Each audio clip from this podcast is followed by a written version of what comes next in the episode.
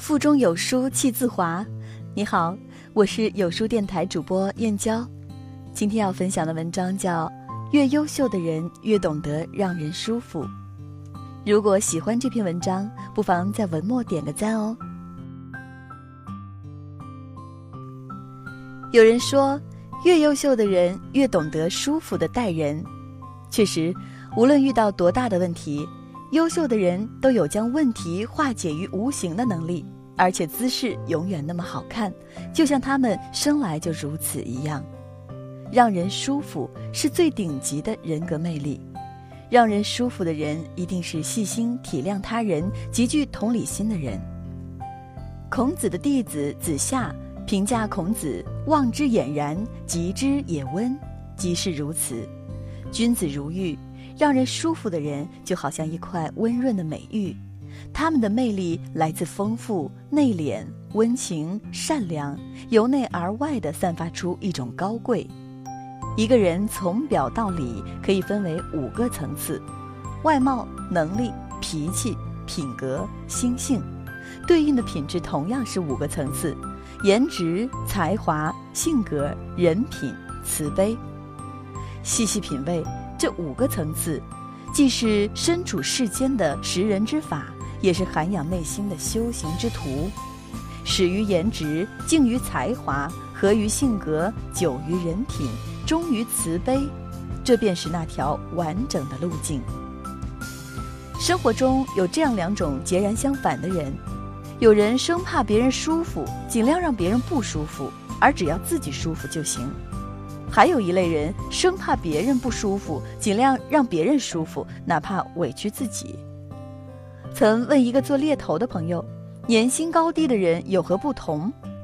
他说，越是高薪的老总，在与其交往中，他会越让你感觉到舒服。跟千万年薪的老总谈，谈上两到三个小时，无论他说的话是酸甜苦辣等味道。他们都能把每一句话平缓地接起来回答，而从不让一句话落地或磕碰，让人感觉非常舒服。对于高层次的人来讲，工作的目的只有一个，就是解决问题，所以他们不会在意是谁在这个过程中去解决了这个问题，谁有没有超越自己的职责和权限，有没有越界，有没有看不起我，是不是故意为难我。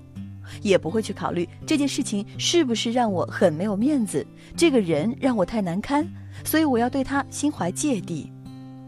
层次越低的人越容易自卑，会越没有底气。深藏在内心的自卑会产生一种补偿心理，这种补偿其实就是一种移位。他们之所以挣千万年薪，自有千万年薪的价值，让人舒服程度也许就是一个衡量指标。最好的教养是懂得给人留点优越感，不仰望，不俯瞰，不卑不亢。这也就是我们生活中常说的“给别人留点面儿”。你身边有没有这样的人？他们也许貌不惊人，也许才不出众，却在无形中有着一股别样的魅力，让你想要与之接近，放下心防，倾诉心中的秘密。他们让你感到舒服。和这样的人在一起，就像听一曲舒缓的音乐，品一杯醇厚的热茶，看一朵花静静的开放，让时光如流水般恬淡素净。层次越高的人，越懂得尊重别人，他们更懂得尊重中包含的平等、价值、人格和修养的意义。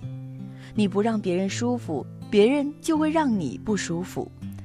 有些人总会把处处给人难堪，以彰显个人性格当做真性情，用压制别人来体现自身的优越。人的修为和高度，只有到这份上，才会升起慈悲。慈悲是一种境界，所以大师说：“若真修道人，不见世间过。”不见世间过，是因为只看此心动与不动，自心清净与否的修行心态，更是因为一份慈悲。菜根谭说：“文章做到极处，无有他奇，只是恰好；人品做到极处，无有他意，只是本然。到了这份上，如何不是人品的极致？我们或许达不到慈悲的境界。”但至少还可以去尽量将心比心，那样就是在努力成为一个慈悲的人。始于颜值，敬于才华，合于性格，久于人品，忠于慈悲。做人如此，交友亦如此。世间纷扰，乱象闭目，混沌蒙心。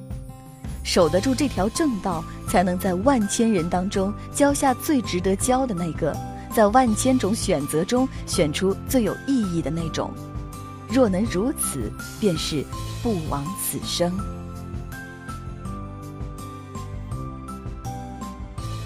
在这个碎片化的时代，你有多久没读完一本书了？长按扫描文末二维码，在有书公众号菜单免费领取五十二本共读好书，每天有主播读给你听。好了，这就是今天跟大家分享的文章，不知你是否有所感悟呢？欢迎在留言区抒发自己的感想。我是燕娇，我们下期见。